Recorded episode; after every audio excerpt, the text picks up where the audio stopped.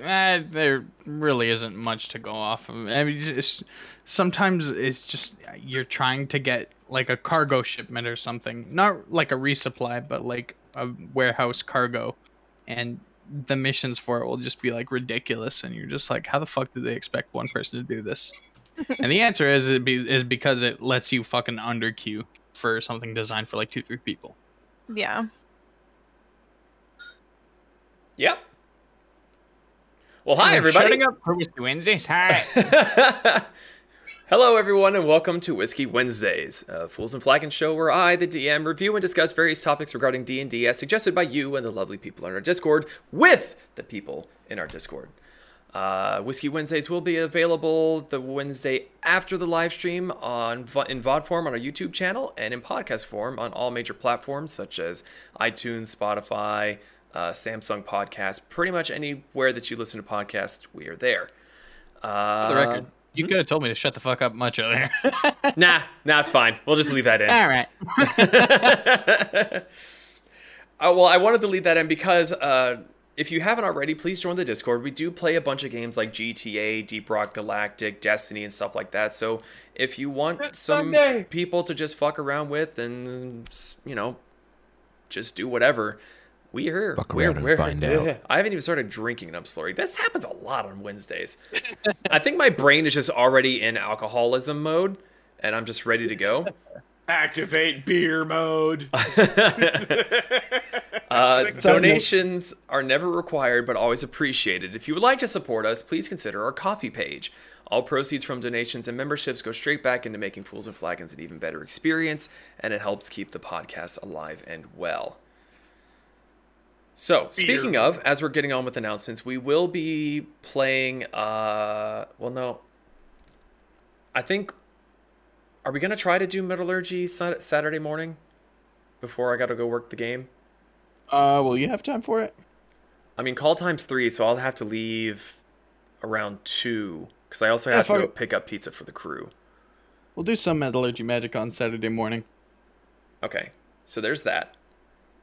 Uh, no, no D and D this week, but. Oh, uh, speaking. I know it's awful. Can I stop getting interrupted? Speaking of, nah, don't worry about it. Another time. No, I want to know. no, I was talking about Sunday, but I keep getting talked over, so it's fine. Oh, the the VR chat thing. Yeah.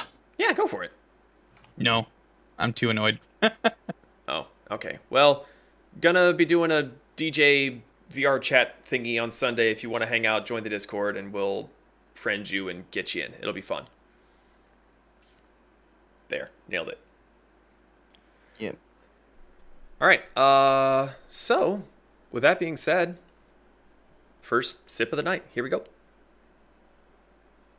Mm-mm. Actually, that is a good question. How do you like gauge how much you drink? What do you mean?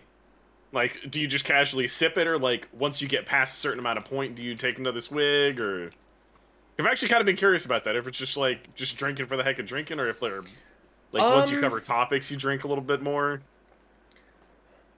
It's sort of, I don't know. That's a great question. It, it's sort of instinctual. Like I just took a sip. I've got the nice burn in the chest. Um, I'm not really buzzed or anything yet. It's the fucking first sip of it. Um, I don't know. I never thought about it that hard. That's kind of the point of drinking is you don't want to think very hard. Damn, why am I not drinking?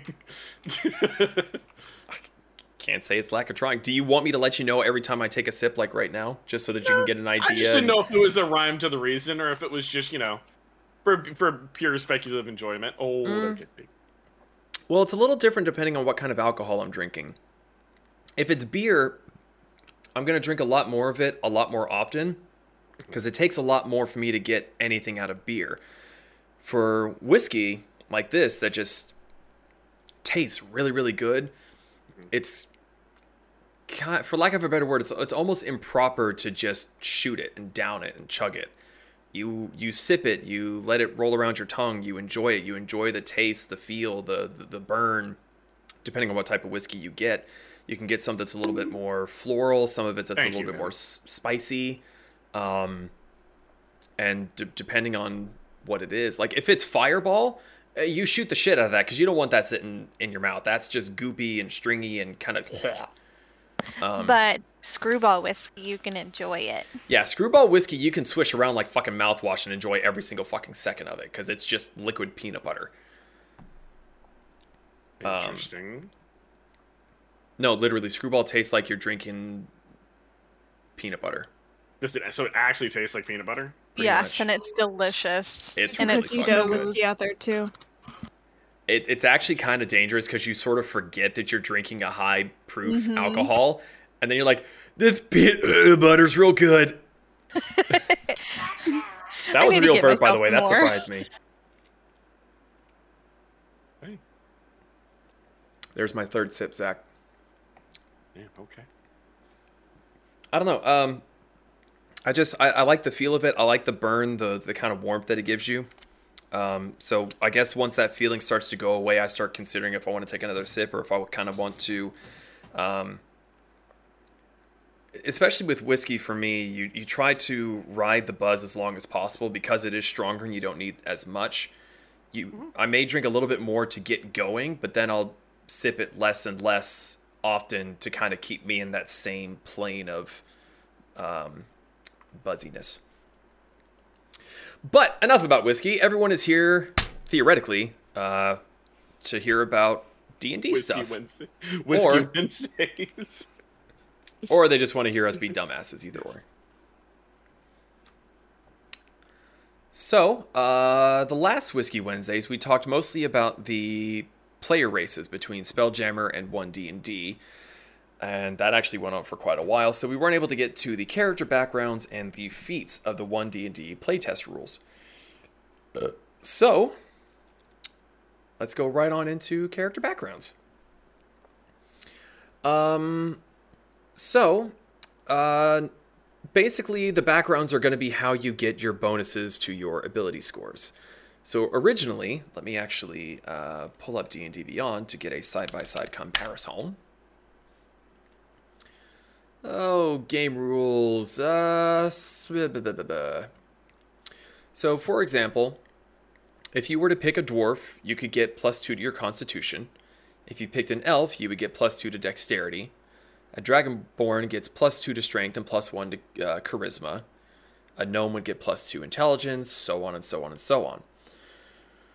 So I believe their intention of making the backgrounds be what gives you your ability scores is to free up you as the role player to be able to pick your race to be that race. You're not you're not shoehorning your players into oh if you're going to be a melee person then you should pick a half orc because they get plus 2 to strength versus being a barbarian elf doesn't really make much sense in the grand scheme of things. I mean, sure, you get a plus two dexterity, which is nice because that's added to your unarmored uh, AC bonus for them.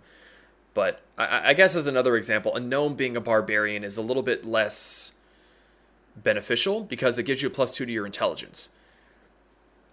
Apart from defensive saves, that's not really going to help you as far as a barbarian would go. So you would want to pick a dragonborn, a dwarf, uh, a half orc, anything that has strength, dex, or constitution to them, because those are the barbarians' bread and butter.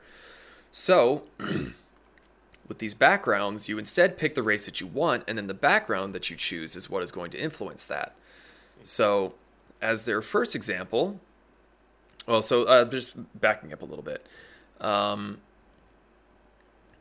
so building your background using the rules here you can build a background from scratch or custom customize a pre-made background and let me turn on the uh, thing to show what i'm reading uh, focusing on details related to your backstory you have in mind for your character when you build a background your character gains the features in the background features section below uh, where do they spend most of their time? What do they do for a living? What capabilities and possessions did they acquire?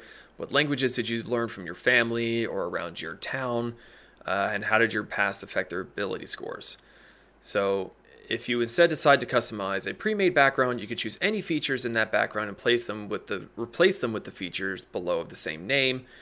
Uh, for example, if you want to change a background's language feature, you can replace that feature with any language that you want, really. You're not super tight into this. These are fucking guidelines. So, the general premise behind your backgrounds is your ability scores. You can increase one by two and another score by one, or you can increase three ability scores by one. You get skill proficiencies. You gain two, uh, choose two skills. Your character gains proficiency in them. You also get to choose one tool and you gain proficiency with that tool. It could be leatherworking, tinkerer's tools, thieves' tools.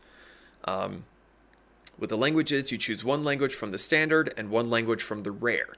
So starting off, everyone's going to know three languages common and two others. Uh, you also get to choose a first level feat. And as far as your equipment goes, I'm assuming they're going to be the same rules. You can either start with 50 gold to pay for starting equipment, or you'll get a list of like, oh, I'm a barbarian, so I get to pick like a, a simple weapon, a bit of chainmail if you want, or a shield for your armor, Delver's kit, and all. It doesn't go too specific into that just yet, but I'm going to assume that that will still be an option there. That's my fourth sip, sir. I hope you're keeping track. Fantastic. So, uh, moving on into some of these sample backgrounds, the first one we have is Acolyte. It's plus two to wisdom, plus one of intelligence. Your skill profici- proficiencies are insight and religion. You get uh, the tool proficiency of calligrapher's supplies. You know celestial as a language. Trying to kill a gnat. I missed. And you get the magic initiate feat, part of the or the uh, divine version of it. And the lore behind that is you devoted yourself to service in a temple, either nestled in a town or secluded in a sacred grove. There you performed hallowed rites in honor of a god or a pantheon. You served under priests, blah, blah, blah, holy shit, blah, blah, blah, God, pray, pray, pray. Uh, your equipment is a book of prayers, calligrapher's supplies, holy symbol, 10 sheets of, parchment, of parchment, robes, and three gold pieces. So, at yeah, any questions, concerns so far? It's pretty straightforward. Mhm. It's pretty much what exists now, just with minor tweaks. It's it's essentially exactly what we have now. Just the the ability scores are tied to the background and not the race. That's literally all that's changing. And I know I know we were talking to Zammy on Monday, and they were saying that they didn't really like that. That they wanted the ability scores to be back on the races, but it's kind of a shame they're not able to be here to discuss it. But I I think I kind of I really mean, like it's- that it's going to be on backgrounds instead. It's a lot more freedom of custom uh, customizability. It all depends on how you feel. Like if you're stereotypical about a lot of races, like for example, the stereotype with orcs is you know orcs are big, strong, and not all Mhm. that smart. That doesn't mean all of them are big, strong, Right, and but- not that smart. But But like, if an orc is is born or like orphaned on the steps of a school, would they actually get big and strong if they're not in that tribal society of, you know, the strongest survive and instead you go and you study and you learn?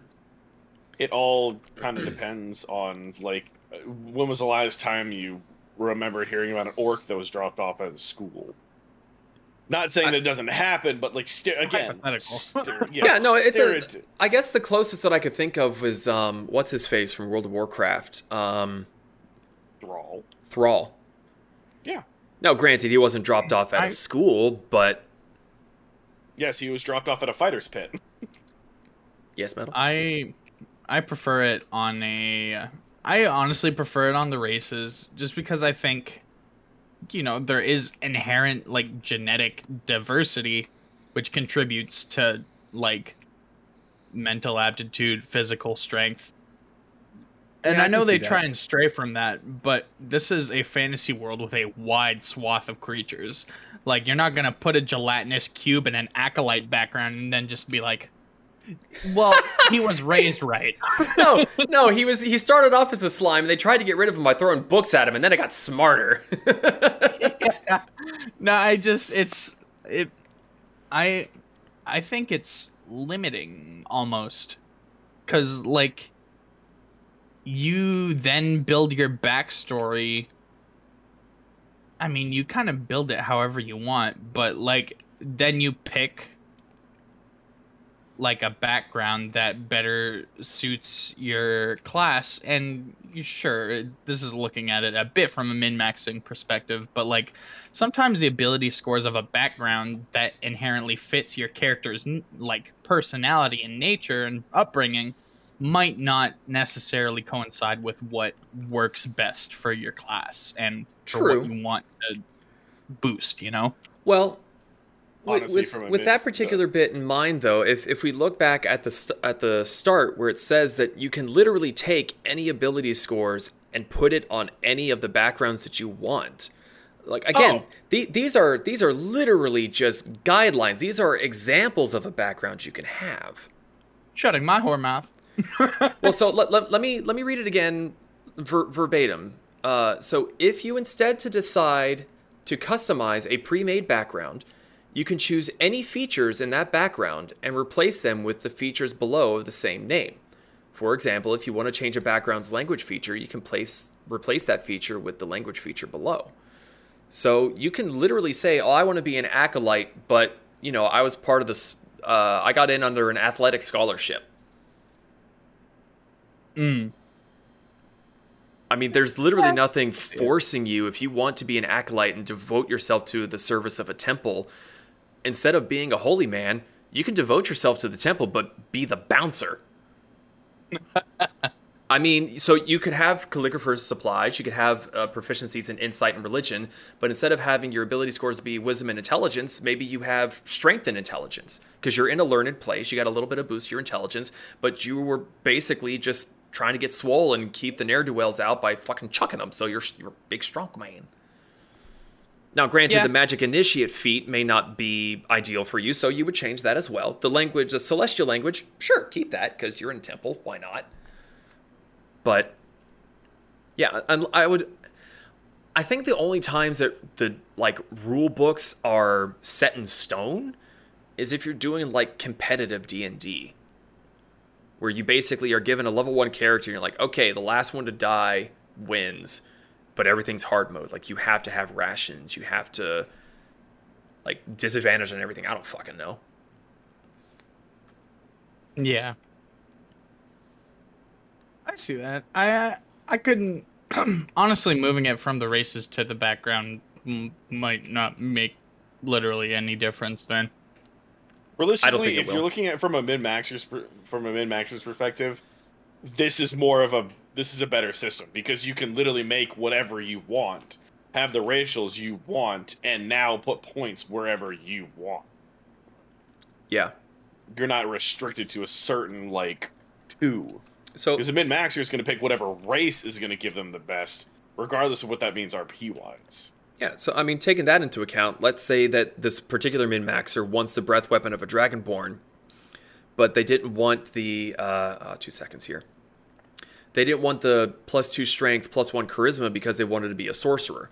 Those stats don't benefit them at all. Well, now they can be a dragonborn with the breath weapon and take the acolyte feat, which gives them intelligence and wisdom, and they've got a leg up on everybody else with a fucking breath weapon and natural armor, which they wouldn't have been able to get with anyone else. Oh, so you can opt to get your ability scores from your race or from your background? I'm confused. So no, so if you I, double I'm race, so sorry, I'm I'm comparing the current race. So the current Dragonborn race would give you plus two strength, plus one charisma. So Right. if someone wanted to play a sorcerer, and sorcerers are weak, they're squishy, they can't wear armor unless they take a feat that allows it because uh, via the lore and the rules, it hinders their ability to move their hands to cast a spell. If you look at a dragonborn who have natural armor, which gives them, I think, like what, 14, 16 AC just because of their hard scales? Uh, it's 13 plus your dex modifier. Okay, so already that's kind of awesome for a sorcerer if versus being like a human that doesn't get that. But being a dragonborn sorcerer, your strength and charisma don't benefit you. So with the new rules, you take dragonborn, you get a breath weapon, you get the natural armor, and then you choose the background that gives you the acolyte background that gives you plus two to wisdom and intelligence because that's where the ability scores are now, not with the race. True. Unfortunately, for a sorcerer, it is charisma. But Well, sorry, I, I I'm sorry. just- my my brain is just trying to differentiate between melee shit and casting shit. yeah, no, you're completely correct. Like, I'm sitting here like, oh man, he's nailing this, but he's actually correct in saying the charisma. Okay, so sorry. Charlatan gives you plus two to charisma, plus one to dexterity. Even better for the Dragonborn because you're getting a plus one to your dex, which increases your AC. Yes. So there you go. it's a good. It's to be fair, I don't have any complaints about that system.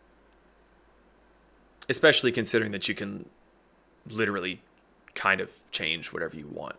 Exactly. I mean, backgrounds as a whole were intended to be launching points for your backstory anyway. They were Yeah. never meant to really do much. Except maybe let you learn another language or two or have some extra tool proficiencies. I mean, yeah. Yeah, no, I kind of like that.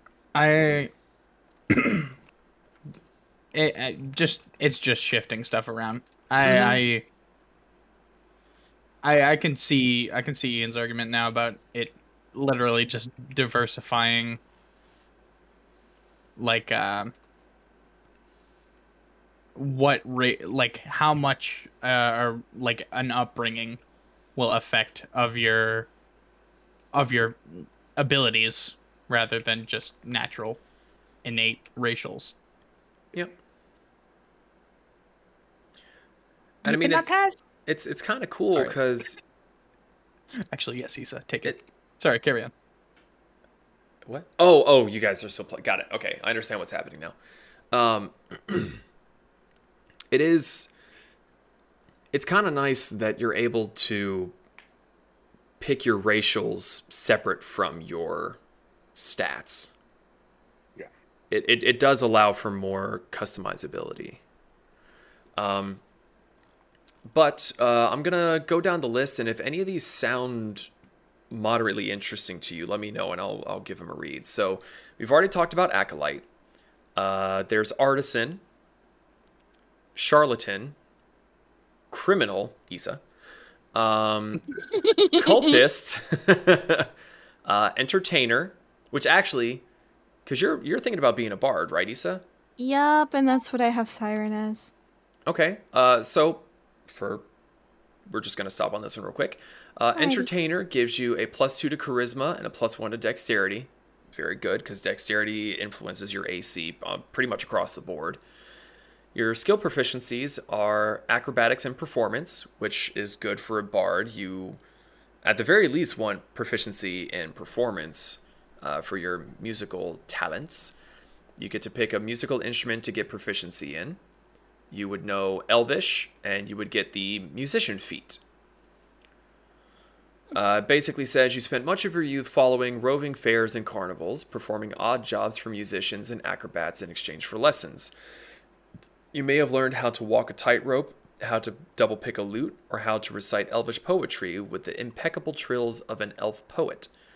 To this day, you thrive on applause and long for the stage. You get two costumes a musical instrument that you were proficient in, perfume, I guess, a steel mirror, because, you know, that's easy to carry around, uh, traveler's clothes, and eight gold pieces. And one of those two costumes has to be a clown costume.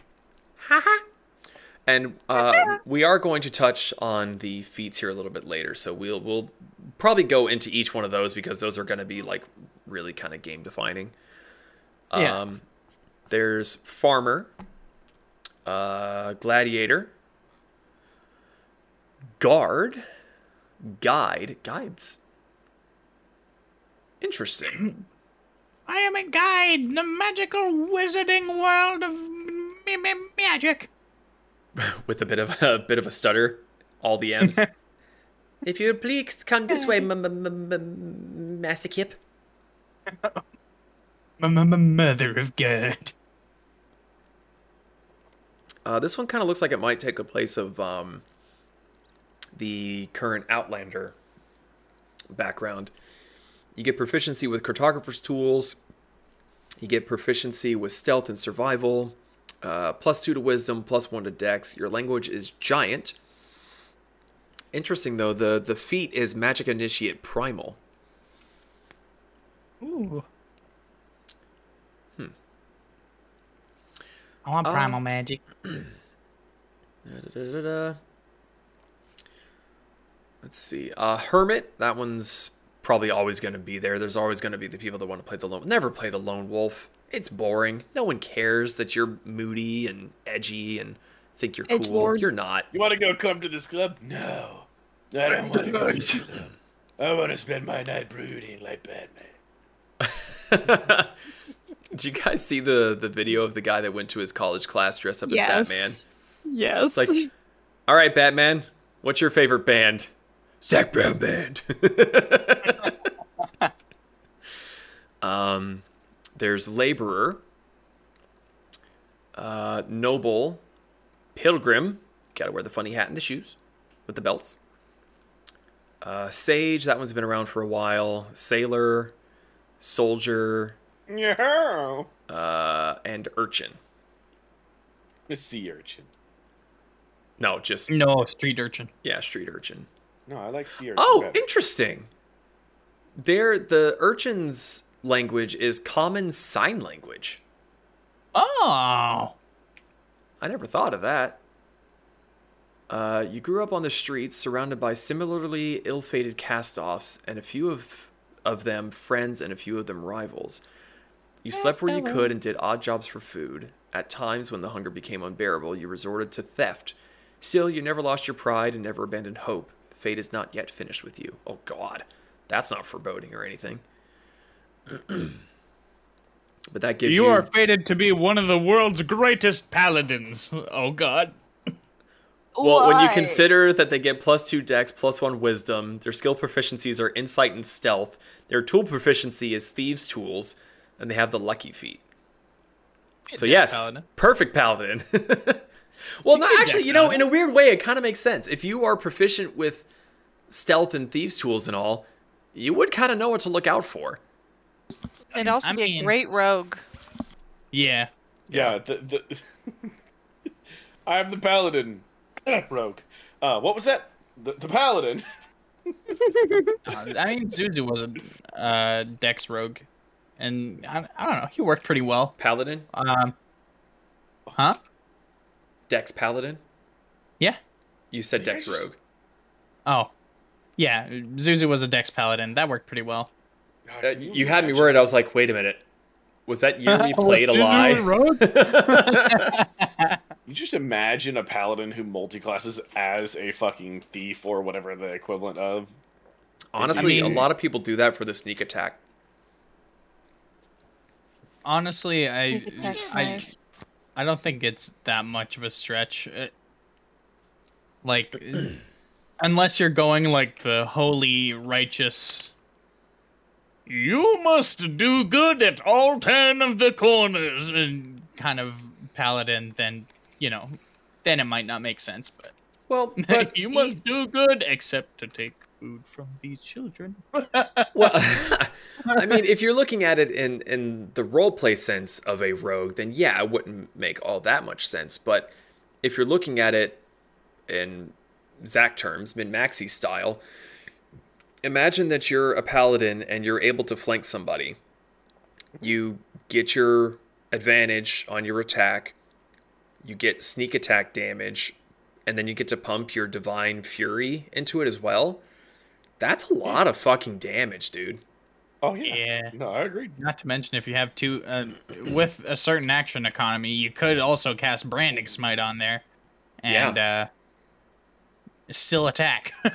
And if you put Random just Smite, enough Divine points, Smite, sneak attack. oh, dude, if you if you put just enough levels to get your subclass and you win assassin as well, fuck, mate. yeah. All right. Um.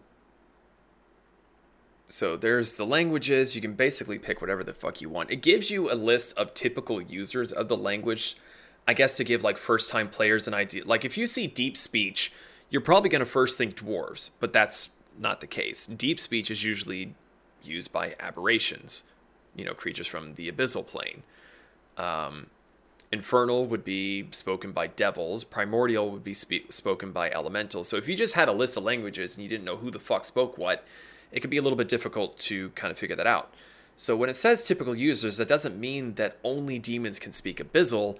It's just if you're playing a campaign where you're going to be talking and interacting with a bunch of demons, maybe taking abyssal would be nice.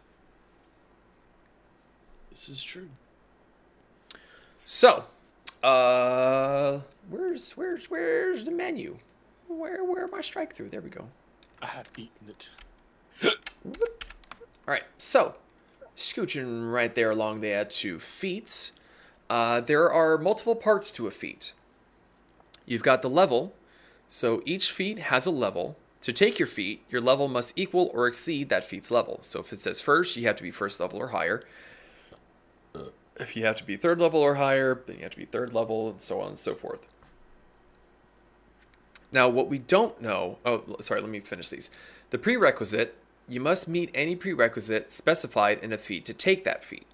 If you lose a feat's prerequisite, you cannot use that feat until you regain the prerequisite. Uh, some feats can be repeatable. If a feat is repeatable, you can take it more than once. If it is not, you can only take the feat one time. What we don't know yet, and we're forced to assume, is that you were able to get feats at the same intervals. You, as you level up, you will get the opportunity to either take a feat or take an ability score increase, as the game is now. Um, so far that I have seen with these rules, that is not specified. All we know so far is that the backgrounds will grant you a first level feat, which of course you can say, fuck that, I'm going to take this first level feat instead. You know, it's up to you. Yeah. Interesting. I like that. Yeah. So the the feats will the the backgrounds guarantee you a first level feat. After that, we don't know yet. Um, I know that Zach would really like it if uh, you would get your ability score increases and also get feats. I think that would be awesome, but broken because no, no, some no, of these feats are great. I I mean, just like the ability. So, like, if you got a feat, like maybe instead of getting the choice between the two, like you'd still get your ability score increases, but maybe like one less of them, and then just the periodic chance, or not chance, the periodic like maybe get one or two feats at a different interval, if that. instead of sacrificing an ability score increase. But Yeah. I think that's kind of the point of it being such a balancing act between those because getting the ability score increase is a huge buff to the player, but getting a feat can also be a huge buff to the player as well. And being able to have access to both can be a little broken. Yeah. Depends on when you're able to get them, but yeah. Every I don't fourth think level. it. I mean, it doesn't really matter when No, you no, get no. them. If you are able to get both, that's broken. Yeah. So, with that being said, let's take a look at some of these because some of these are awesome, by the way. Not even necessarily just in like combat scenarios, but in roleplay scenarios as well. So we have alert. Uh, all of these are going to be first level as far as I'm aware, so I'm just going to skip over that unless it changes. Uh, there is no prerequisite. It is not repeatable. Always on the lookout for danger, you gain the following benefits Initiative proficiency. When you roll initiative, you can add your proficiency bonus to the roll. Ooh. Initiative swap. Immediately after you roll your initiative, you can swap your initiative with the initiative of one willing ally in the same combat. You cannot make this swap if you or the ally is incapacitated. So if you roll your initiative and you're like, oh, that's great, and you see somebody beside you that, like, oh, fuck, I really need to go first, you go, hey, hey, friend, good game, coach, pat him on the butt, you go first, and you swap initiatives with them. All I can think of with that is unless you're knocked out, just roll for initiative. Oh shit, they already got Steve. He's knocked out. Just weekend at Bernie's him. It'll be fine. Uh, the next one is Crafter. No prerequisite. It is not repeatable. You are adept at crafting things and bargaining with merchants, granting you the following benefits. Tool proficiency. You gain tool proficiency with three different artisans' tools of your choice. Discount. Whenever you buy a non magical item, you receive a 20% discount on it. Here's the big part faster crafting. When you craft an item using a tool with which you have tool proficiency, the required crafting time is reduced by 20%. That's kind of massive in a roleplay sense. I mean, if you're looking at something that's going to take you 10 days to build, I mean, that brings it down to eight. That shaves off two whole fucking days. All right. Since there's no That's comments on that, gonna go on to healer. Uh, no prerequisite, not repeatable. You have the training and intuition to administer first aid and other care effectively, granting you the following benefits. Battle Medic. If you have a healer's kit, you can expend one use of it and tend to a creature within 5 feet of you as an action. That creature can expend one of its hit dice, and you then roll that die. The creature regains a number of hit points equal to the roll plus your proficiency bonus. You Oh. also have healing rerolls. Whenever you roll a die to determine the number of hit points you restore with a spell or with this feat's battle medic benefit, you can re-roll the die if it rolls a 1 and you must use the new roll. Interesting. I actually really like that. That Yeah. way, if someone is the dedicated healer, they can literally take a feat to be the dedicated healer.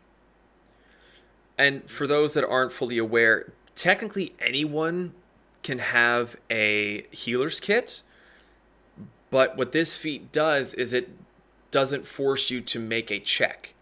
So if um, Kip, a sorcerer illithid, wanted to use a healer's kit, he would have to make a medicine check up to a certain DC to be able to do it properly. Or he's basically just taking the whole bag and trying to stuff the wound instead of taking the stuff out of the bag to actually like bandage, clean it, and stitch it.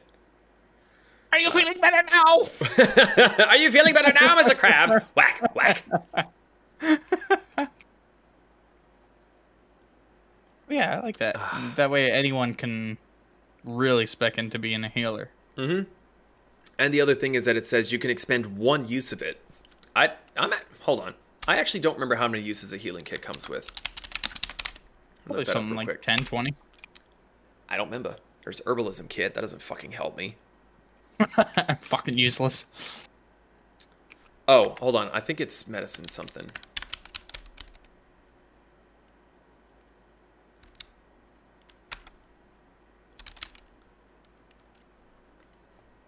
Why can't I remember what that's? Hold on. Where's, where's, where's one of me characters? I really dislike D and D Beyond's search feature. Sometime Yeah. manage inventory, search, healer's kit. It's because I didn't type a fucking apostrophe. Uh, let's see. This kit is a leather pouch containing bandages, blah blah blah. It has 10 uses. And it's it costs 5 gold. A That's regular pretty good. a regular healing potion is going to cost you 75 gold pieces. But again, you have to make a check with it to make sure that you don't, you know, fuck them up or anything. But if you take that fee, you don't have to. Uh, as an action, you can expend one use of the kit to stabilize a creature that has zero hit points without needing to make a wisdom uh, medicine check. Yeah, that sounds really good. Yeah. So, that's a neat feature. It's feat. It's a feat. Sure. Yep. Uh, next up, we have Lucky. No prerequisite, not repeatable. You have inexplicable luck that can kick in at just the right moment, granting you the following benefits Luck points. You have a number of luck points equal to your proficiency bonus. You can spend the points on the benefits below, and you regain them when you take a long rest. Advantage. Immediately after you roll a d20 for a d20 test, you can spend one luck point to give yourself advantage on the roll. Disadvantage. When a creature rolls a d20 for an attack roll against you, you can spend one luck point to impose disadvantage on that roll. I like you. Magic Initiate. no prerequisite, but it is repeatable. but you must choose a different spell list each time. So, you've learned the basics of a particular magical tradition. Choose one spell list: arcane, divine, or primal, and you gain the following two benefit or the following benefits related to that choice. You get two cantrips. You learn two cantrips of your choice from the spell list. And you also get a first level spell. Choose one first level spell from the spell list. You always have that spell prepared. You can cast it once without a spell slot, and you regain the ability to cast it again after you finish a long rest. You can also cast the spell using any spell slots you have. So if the spell can be upcast, it can be upcast. Uh, intelligence, wisdom, or charisma is your ability for these spells. You choose it when you select the feat. Um, whenever you gain a new level, you can replace one of the spells you chose for this feat with a different spell of the same level from the chosen spell list. So if you start with your certain cantrip and you're like, wow, that was dumb, and you level up, go, now I got Firebolt. New spell list. New spell list. So Uh, it grants you spell slots as well. No. Um, you were given a first level spell, but let's say that you are level eight and you have uh, you can cast up to like fourth level spells, right? You can cast this spell for free at first level without using a spell slot. Once you do that, you can cast it again at first level using a spell slot, or if it can be cast up at like fourth level, then you can use the fourth Right. level spell slot and cast it. But I'm just this- thinking, like, does someone who doesn't innately have spell slots get any use out of this, or is it? Oh, just well then, yes, so- At the very least, it would give you a first level. S- uh, no. You would be able to use it, you would not get spell slots for it. So you would be able to cast a first level spell once per long rest. So if I'm assuming like with a Ah. barbarian or a fighter or something, you could technically take this feat and get two cantrips and a first level spell that you can cast uh, once per long rest, but you would not get spell slots for it. Okay. Yeah, that's pretty freaking sweet. That's my understanding of the um, the way yeah, that works. no, that makes sense. It's kind of like if you're a barbarian and you were given a wand of fireball. Like, yeah, you can cast fireball, but you're not a spellcaster. Fireball. Oh god, No, I want to. I want Boar to cast fireball. Well, Boar had flaming sword, so close enough. Yeah. If he- if he flamed his sword and word? threw do you it. remember? Huh? What was his activation word? Do you remember? Uh, some Celtic shit. Hold on. Gotcha. Uh, oh, Shruhan. Shruhan, that's the one. Uh, the next feat is musician. Isa, pay attention. there I'm paying attention. there is no prerequisite. It is not repeatable. Uh, you get instrument training. You gain tool proficiency with three musical instruments of your choice, and you also get inspiring song.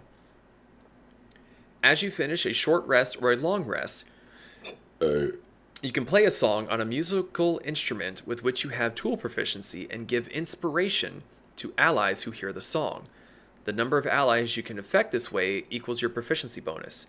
So, for those who weren't here last time or don't remember, inspiration now lets you have advantage on one d20 test that you perform. So basically, at the start of the day, as you wake up, fucking Issa just get up, get up. The dew was on the buttercup, get up. And everyone's like, Hi, I'm so inspired. I have advantage on one d20 test today. Like the whole fucking party. You just get advantage because Issa sang. But what if I didn't study for the test? Then you get negative inspiration. I mean, I can take your Oh. inspiration away if you No, want. no, no, no, no. You get disadvantage on your first roll of the day. No, that's that's just a really really cool thing you can do because I mean you can do it after a short rest, which is thirty minutes to an hour. So if you guys are in the middle of a dungeon, you take a second to just kind of sit, and Issa just you know strums away. Well, the next room you go into, everybody's got advantage so long as their proficiency's high enough. Uh, Savage Attacker is the next one. There is no prerequisite. It is not repeatable. You have trained to deal particularly damaging strikes. When you take the attack action and hit a target with the weapon as part of that action, you can roll the weapon's damage dice twice and use either roll against the target. You can use this benefit only once per turn. So you kind of weirdly have advantage on your damage rolls, Interesting. which isn't really I a kinda thing. like yeah. And it's interesting that it says you can use either roll, which let's say that you're trying to intimidate someone and get them really low, but you don't want to outright kill them. But you're, you know, you're hulked out, you're swinging, and you're like, well, how's he looking, DM? It's like, he's looking pretty rough. It's like, well, I rolled a 1 and a 12. I'm gonna gonna go take the the one. one. Yeah. Yeah. or let's say you're doing a competition and you have to roll and you you want to throw the fight to make them feel good because maybe you'll get a better deal out of whatever uh, you know agreement you had made but you know the dice gods are with you and you roll a 12 and a 1 you're like oh well i'm i want to throw the fight but not throw the fight so oh no i only dealt one damage a boo I only grazed his pectoral instead of mercilessly mashing it in gladiatorial combat. Mercilessly yeah. mashing the man chest. now this next feat is very interesting. It is called skilled. There is no prerequisite and it is repeatable. Keep that in mind. You have exceptionally broad learning. Choose three skills in which you lack proficiency you gain proficiency in those skills that is massive guys I um, repeat it one more time. I was slightly distracted. So, choose three skills in which you lack proficiency. You gain proficiency in those skills. Oh fuck! This this Three feature this feature is repeatable. Now, granted, you won't be able to use this to give yourself, say, uh, expertise, but by the end of the game, you could theoretically have proficiency in every single skill. Yeah. That's pretty wild. Like that's I mean, sure you'd have to spec pretty hard into getting like skills instead of well, anything else, but Uh, still, that's pretty fucking baller. where is it? Where's the humans? Because. Uh, so that's that's one thing that's really really really huge about the humans. Um, wait, where'd it go? Oh, so as a human, one of your humanoid special traits is versatile. You gain the skilled feat, the skilled feat, or another first level feat of your choice. As a human, you just get three more proficiencies, and Yeah. then you choose a background and give yourself skilled again. yeah. You start off with six skills that you're proficient in. On top of skillful, which you gain proficiency in one skill of your choice, you could theoretically start the game with seven skill proficiencies. That is dumb. That is pretty fucking stupid. That's not even looking I at the backgrounds that could give you uh, other skill proficiencies.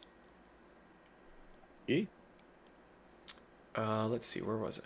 Okay, so that was skilled. Tavern Brawler. Um, no prerequisite. It's not repeatable. You're accustomed to brawling. Uh, enhanced unarmed strike. When you hit with your unarmed strike, you deal damage. Oh, sorry, and deal damage. Like no shit, you deal damage. Uh, you can deal bludgeoning damage equal to 1d4 plus your strength modifier instead of the normal damage of an unarmed strike, which is usually just your uh, strength modifier. Oh, sorry. it- Normally, an unarmed strike is one plus your strength modifier. Now you get to roll a d4 and add your strength modifier. So it's you have the potential of doing slightly more than someone else. Um, Interesting. damage rerolls. Whenever you roll a damage die for your unarmed strike, you can reroll a die if it rolls a 1 and you must use a new roll. You also have shove. When you hit a creature with an unarmed strike as part of the attack action on your turn, you can deal damage to the target and also push it 5 feet away. You can use this benefit only once per turn. So you basically just punch somebody so hard you shove them 5 feet away from you. Which could be you very shove them. Huh? You shove them so hard you deal damage. E? Well, when you hit a creature with an unarmed strike, you can also shove them, is what it's saying. Well, So sure, technically you're pu- you're instead him. of instead of actually punching him, then shoving him like a jackass, you just shove him and it deals damage for flavor instead Oh, of doing. I was just thinking that you you, know. hit them so hard they backpedal. But that can be very, very beneficial if you're in a, in a brawl with your other teammates because if you shove someone away five feet, that opens up everyone else in melee combat with that chuckle nut to opportunity attack, which is more potential damage. True. Metal, this is the part I think you're going to like. Furniture as weapons. Yes. You can wield furniture as a weapon using the rules of the Great Club for small and medium furniture and the rules of the club for tiny furniture. So if you are unarmed and you're in a tavern brawl, grab a chair. Fucking true on. Ah, shit. the chair just lights on fire. I didn't expect that to work. um, uh, last but not least, so far that we have at the moment, is the tough feat. No prerequisite, it is not repeatable. Your hit point maximum increases by an amount equal to twice your character level when you gain this feat. Whenever you gain a level thereafter, your hit point maximum increases by an additional two hit points. Interesting. Which is one of my Which- favorite feats, personally. which isn't a whole lot. I mean, it by the time you're level 20, you've got an extra 40 hit points, which you know, that's that's a, a decent amount. It's a fairly decent amount. I mean, depends on like, for example, like if you're a sorcerer or something Yeah. like that, like 40's a lot. That's a lot of hit points. Look, I mean, health is health, man. Yeah. Level 20, you get fucking 40 additional health points to your pool. And I mean, the cool thing about the tough feat is that it kind of uh, what's the word I'm looking for? It does not hinder you to take it later versus early Yeah. It- because when you, you- gain it, your hit point doubles. Yeah.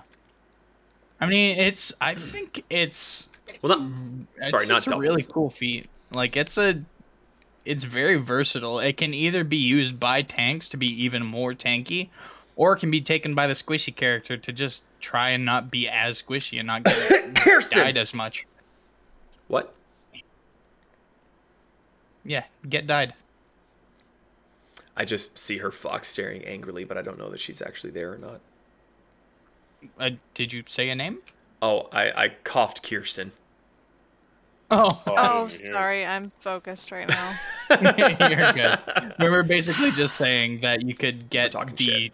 tough feat to not be as squishy in one D and D. Yeah. Yeah. So basically, with you being level 8 right now, you would have an extra 16 hit points. If Which you were to have the pretty tough nice. feat.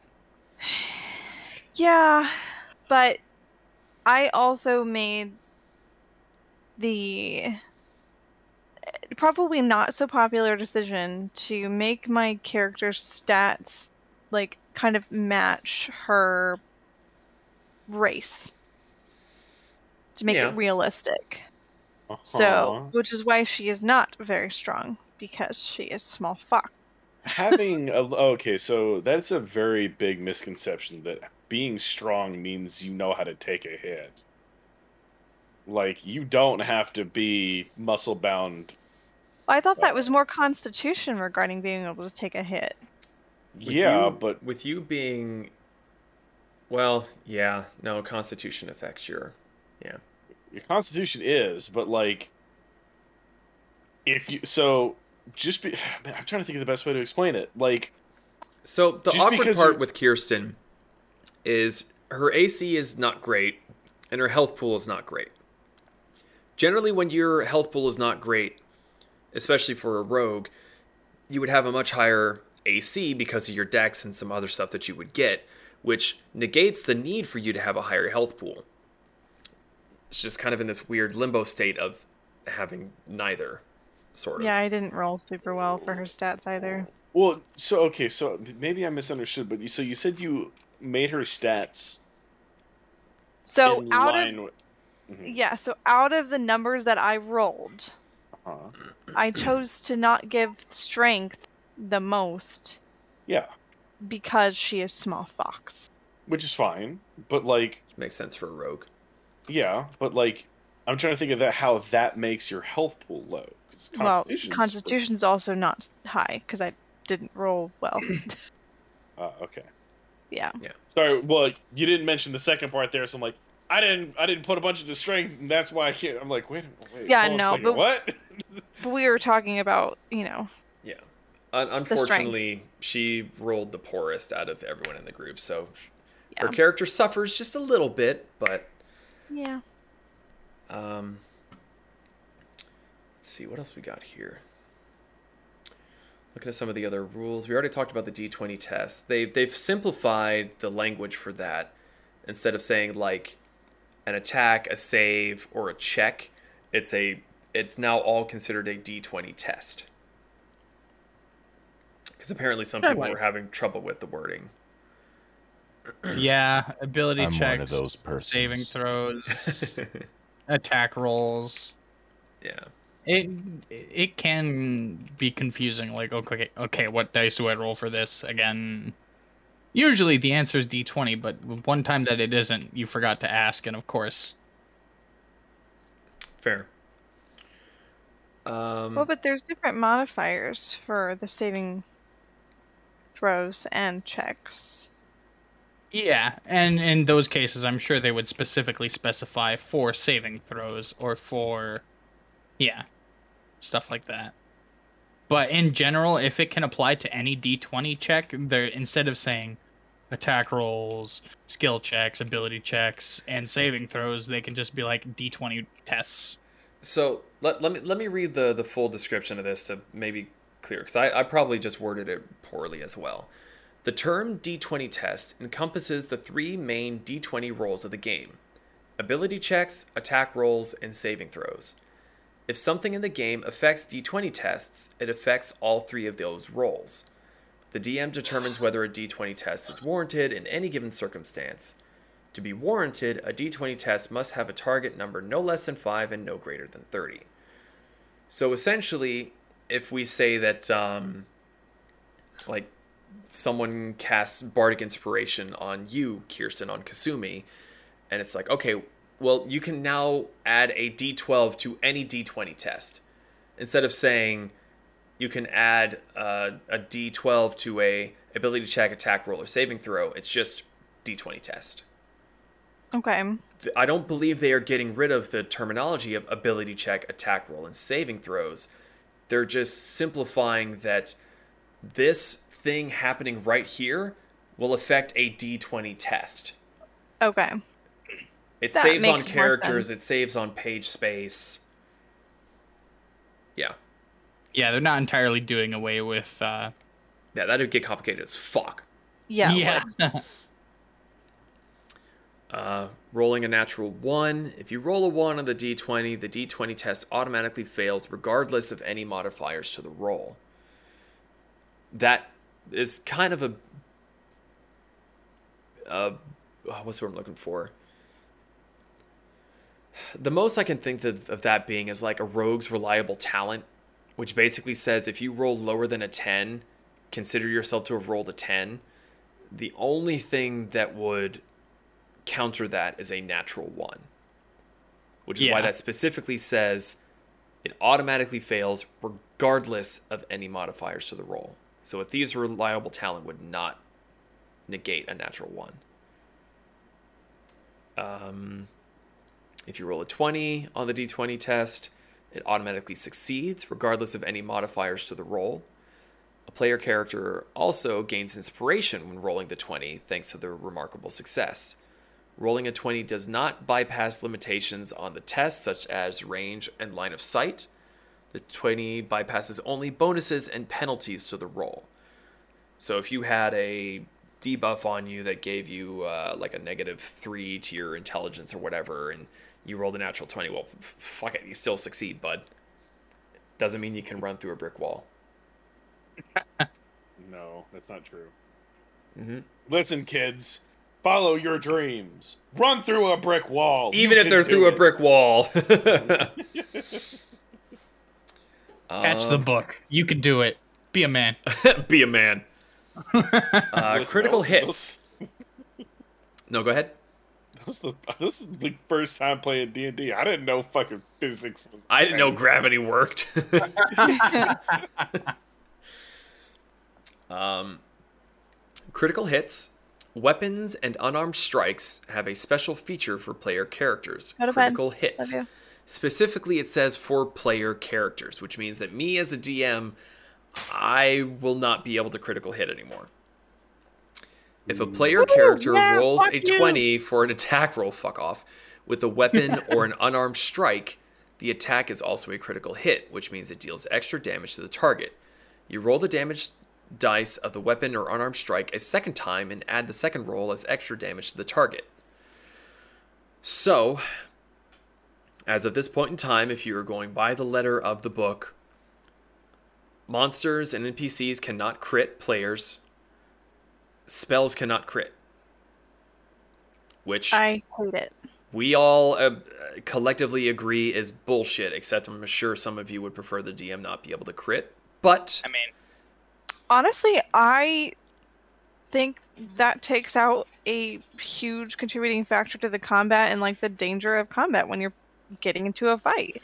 If you take away the DM's ability to crit, I feel like players are going to be a lot more um ca- not careless, but they're they're going to make stupid less decisions. They're going to yeah. they're going to get in a lot more combat situations and I think, I think the opposite. Personally, I think it makes it more of a balanced playing field. So, um, DMs can throw maybe a few more, or it rebalances the playing field, I should say. So a DM can maybe toss maybe one or two more monsters in an encounter where previously they wouldn't be able to, or something like that. Because I'd be worried about critting with a lightning breath attack from a dragon or something like that. Yeah. But so it, it, it up it's up to the DM basically even on if it's like a per encounter basis just being like okay they will be able to crit this encounter or they won't be able to crit this encounter. Well, I'd there's- probably stray from that for the sake of simplicity, but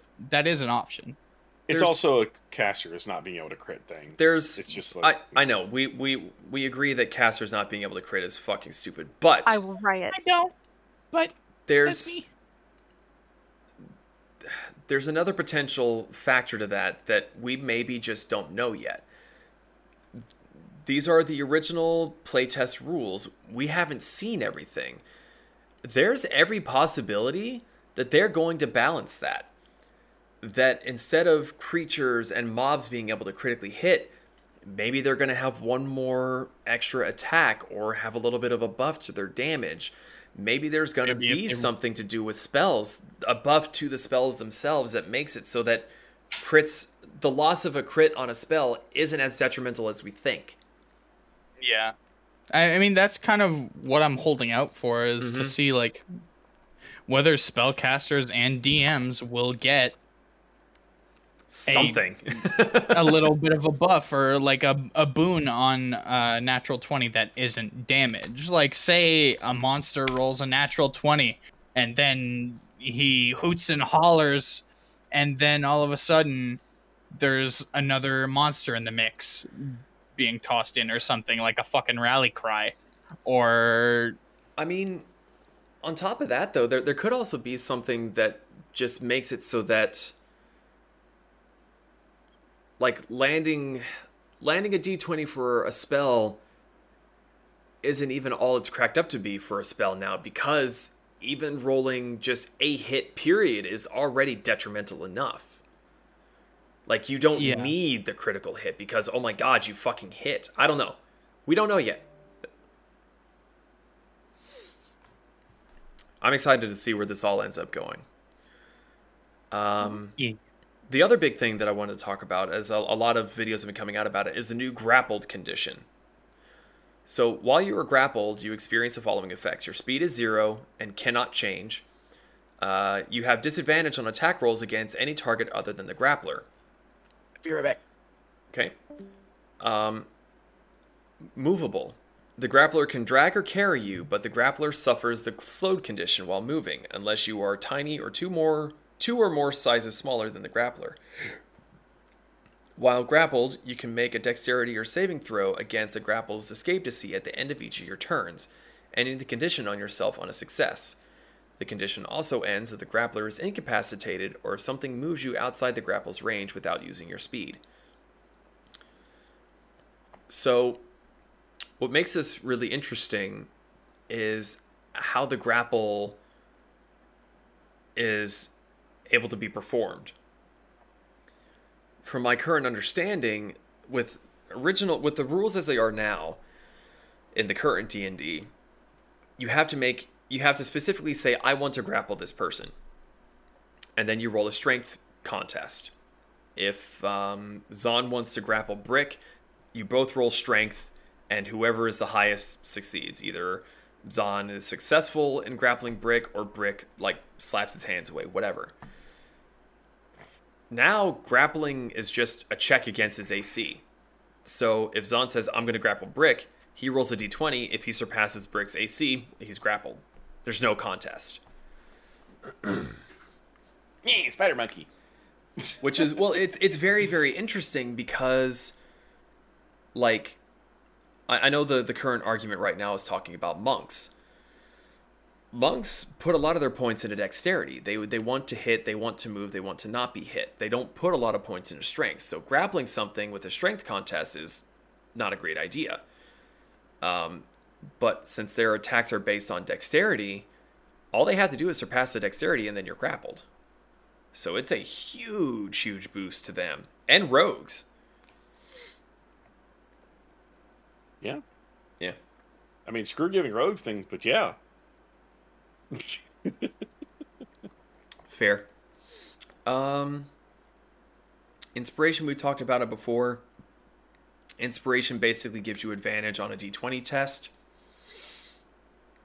Um. Uh, the slowed condition that we talked about before, you must spend one extra foot of movement for every foot you move using your speed. So if you're in the middle of combat and you want to move one square, which would normally be five feet, it's 10 feet. So if you have 30 feet of movement, you can only move 15 feet. That's basically what that's saying. Instead of six blocks, you can move three. um, Ow. Unarmed Strike, Tremor Sense, we've kind of talked about all those before. I'm not going to go through the spell list because all we have so far is the names. We don't actually have the stats for any of these. So, again, we're not really able to see, like, does Ray of Frost do something more uh, than normal, which negates the need for it being able to critically hit? We don't know. So, all in all, I'm still very excited to see um, how this all kind of gets on. I'm excited, other than obviously the one thing we talked about. But again, I did also say I'm reserving to see like what they do. Yeah. If they compensate in one way or another, that's fair. I agree. But if they try to pull some cop out bullshit where they're just like, nah, And I mean, they don't need it. at the same time, you know, the game evolves, the game changes. It it brings up new strategies. It freshens the game to some extent. You have to rethink your approaches to combat. Either way, I'm not terribly opposed either way. It would suck, yes, but I'm also not going to be like, "Brah, anarchy." Yeah, leave that for me. Anarchy. Yeah, one is enough. um, unfortunately, the two people that suggested the next topic are not here.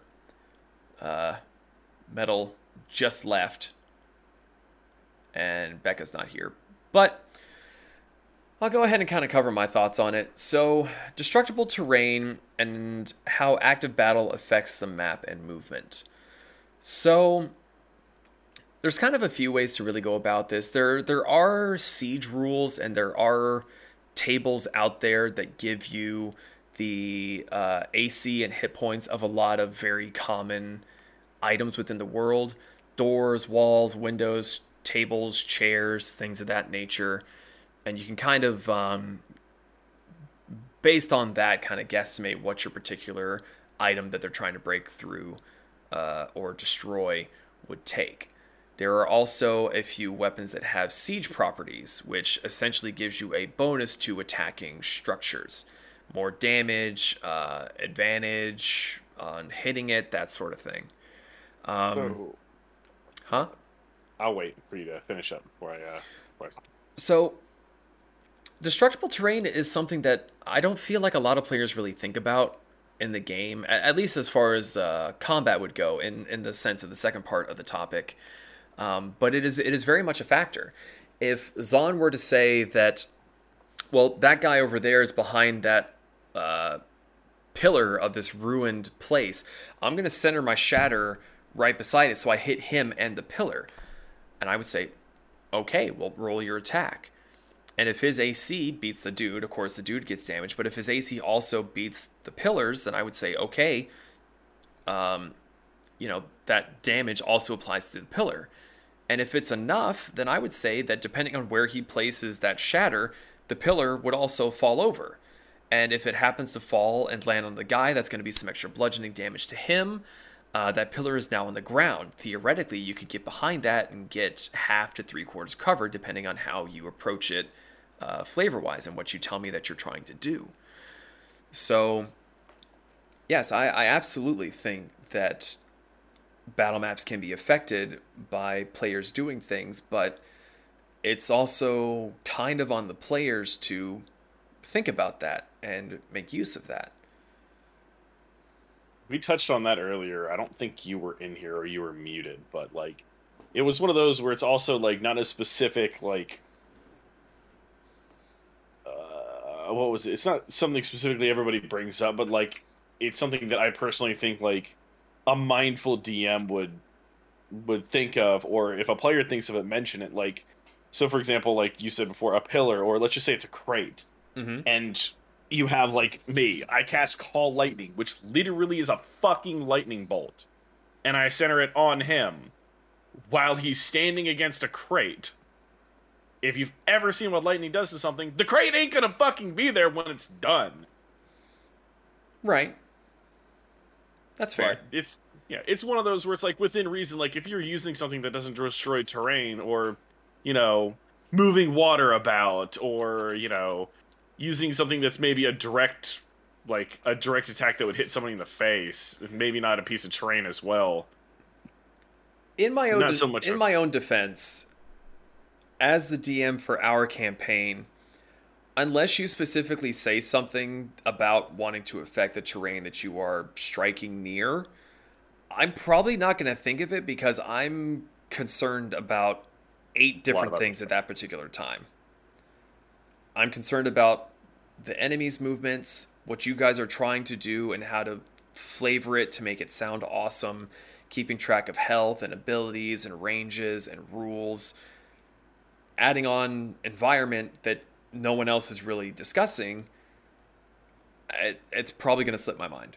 I should probably be better about it, but this is also my first time DMing, so I'm still getting the hang of things You're doing But just fine. if Sylvain. if you guys ever think that like well that guy's in the middle of the room and there's a chandelier up there kirsten pulls out uh basaito and shoots the fucking chain well hell yeah that's fucking awesome i'm focusing on the chandelier now let's see what happens boo crush the motherfucker i don't care so yeah and you know there's also um very specific spells that will alter the terrain as well not even just um, visual things that I put there. This- for this is a example-. You have uh, Firewall, which on one side is extreme heat up to 15 feet away from it, I believe, uh, 10 to 15 feet away, and on the other side is about 5 feet away, so that, like, if you guys are on this one side and uh, your wizard casts Firewall, you can be a little bit closer to it, but the enemies on the other side will get burned if they get. Um, it, it's it's more heat pumping away from you than within. There's like wall of wind. There's uh, like thorn wall or something like that, where you basically just make a hedge maze of thorns. Like there's all sorts of shit that you can do to alter the terrain in the middle of combat, and it's fucking awesome. Yeah, Yeah. I like control water. I don't get to use it all that often, but you know, when I do, oh, it'll be mean. It'll be real mean. It's funny just watching that chubby cheek bunny go. It'll be real mean. really? Break this carrot. I'm gonna be mean. Um, so Kirsten, since I'm stalling for time, since the rule of Whiskey Wednesdays is I have to finish my alcohol before the stream ends, Mhm. um, with you having probably been the most experienced player out of all of us, have you ever done anything that affected terrain or the environment outside of just shooting someone? Like, have you done anything fantastical as like pushed a boulder over the ledge, or anyone in your party have done that before? Um, yeah. Um, for actually my very first D and D campaign I played, I played a sorceress. So of course, fireball was a lovely spell. Um, so there was a uh, combat situation that I remember, at least off the top of my head, where we were fighting this big, like giant, uh, bulbous ogre thing. I don't even quite remember what the, exact monster was, but right, I'm grossed Um, out. Continue. Yep. so uh, we were kind of out in a field and it was surrounded by a bunch of wooden crates um, with enemies around it. Mhm. So when I cast Fireball, uh, all the crates around them went up in flames. So it was difficult terrain at that point in time because not only were they burnt to a crisp, but then if you survived it, you're still surrounded by flames. Um, so f- when it comes to that, a lot of the times it's not necessarily just the terrain in those cases, especially when it comes to fire, but it a lot of it had contributing factors as in what was around them. Mhm. Can it catch on fire? Um, or you know, if you cast a lightning spell while you're standing in water, probably not the best choice, especially if you have someone next to you, like a team member Zach, didn't in you water. didn't you did. cast something we in the tunnel when you were fighting the When we basilisk? were fighting. Yeah, I was. I was. I casted lightning or call lightning on the one, or it was it was sword strike or call lightning. I used a lightning spell on one in the water, and it did do bonus damage because you were like, Mhm. it's in the water. Yeah, but then those are things you have to contribute. It's just, are any of your teammates in the water at the time? Mhm. Um, so yeah, most most of my area effect um, slash terrain manipulation were due to you know fire spells. Um, but I do feel like a lot of times the terrain you know gets overlooked because DMs have a lot to focus on. A lot. Yeah. So But with, with that that being cool said, moment. if if something ever comes up and you guys notice that like, well, hey, he just cast lightning next to that barrel. What was in that barrel? And I go, oh, what was in that barrel? I mean, by by all means, please bring it up if if you think that something extra might happen and I missed it. I you know I'm open to the rule of cool. You're like, oh well, hey, Zon just cast lightning over there, and that looks like water, isn't it? And if I look at it, I go, oh no. I mean, I'm gonna, I'm gonna factor it in if it makes sense. But yeah, I sometimes I have a lot to think about, and um, I Mhm. overlook things. So please, by all means, let me know if there's something you think that might be badass. Yeah. Or I mean, heck, there was um, there was one moment in uh my other campaign where we had a wagon that we were um toting around, like a wooden wheel wagon Mm-hmm. that we were toting around a bunch of supplies and actually some small children that we rescued, Oh no. and then the wheel broke. So, um, actually, no, it got stuck in mud. That's what happened. So it got stuck in a bunch of mud, so we couldn't move the wagon. So we were all trying to think of how in the world are we going to manipulate this to make it work.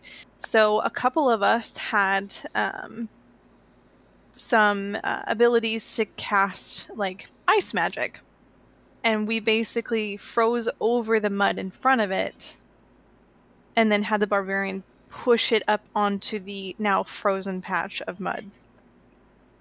So fun things like that. Like I think it was like um frost something. I don't remember the exact spell that was used.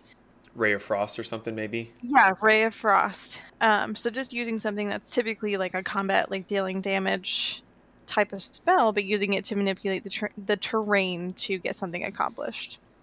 Makes sense. Yeah, I mean, it's. I love those moments when you guys think of shit like that. I, I think the most recent one was um, when I was doing the one shot with uh, James, Metal, Becca, and, and all of them. When he was like, "Hey, uh, hey, DM," it's like, "Yeah, what's up, man?" It's like, "What kind of cannons are down below?" And I, my first thought was like, "Oh no." Uh, they're standard ship cannons, so so eight inch bore. Yeah, probably. I mean, it's it's ship to ship, so eight inch is pretty big. Yeah, let's go with that. It's like, and how much do those weigh? It's like, uh, give me two seconds. I googled real quick. It's like, eh, four hundred ish pounds. It's like, I can lift that. It's like, oh god, what are you doing?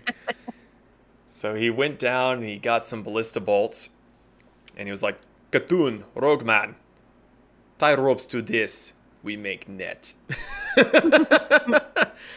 and then I, I felt so bad because he waited for so long to fire that thing. And I could see him getting frustrated, frustrated, wasting his turn after turn because Metal was uh, putting it to sleep with his bard spells.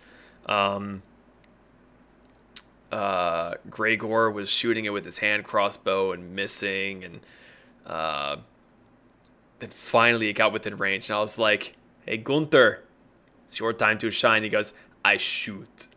It's like, all right, roll five d20s. So he rolled the first two, they missed. I was like, oh no. He rolled the second two, they missed. I was like, no.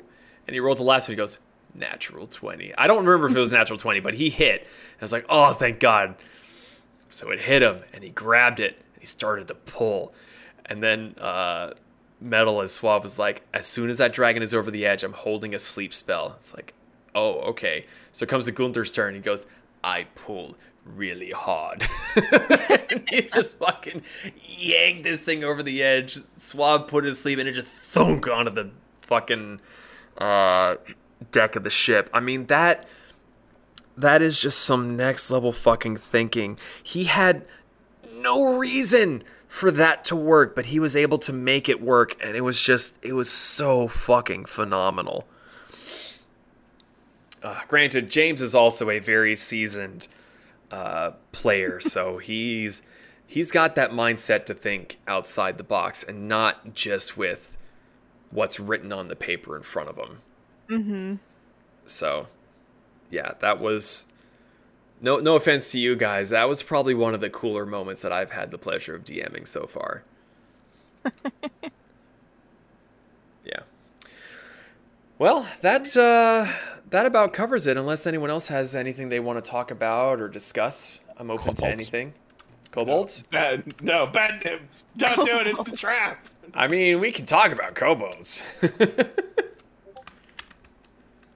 uh, oh, someone's posting in music. Holy shit. Oh. Oh no. Is that a cover of Tunic? A metal version? Yes. Okay. I'm going to have to listen to that after uh, the stream is done. If you're curious what we're talking about, please join the Discord. The link will be in the chat if you're watching us live. If not, uh, it should be down below, either in the description of the YouTube VOD or in the uh, text of the podcast description. We welcome anyone and everyone. You don't have to hop into chat if you don't want to. You can lurk. You can even pop in and keep yourself muted and just listen to us be stupid. We we We're just yeah, we're very good at being dumb. Trust me. but with that being said, I'm kind of all out of things to talk about, so I think I'm going to end it here for now. Ooh, Um, if anyone has any suggestions as far as topics that you would like to discuss, we have a channel in the Discord for Whiskey Wednesdays topics. You are more than welcome to suggest anything and everything regarding D&D. I will do the research and I will find out what I can about it and give my two cents. But until then, thank you all so much for joining and listening and watching. We will see you next week for actual D&D and we'll see you in 2 weeks for Whiskey Wednesdays. So, good night. Enjoy. Have a great weekend. Goodbye. Why? We're to send. Goodbye. Thank you for listening to the Whiskey Wednesdays podcast. You can watch the show live on Twitch every other Wednesday. If you'd like to recommend a topic for us to discuss, please join our Discord. The links can be found in the description, and we look forward to seeing you soon.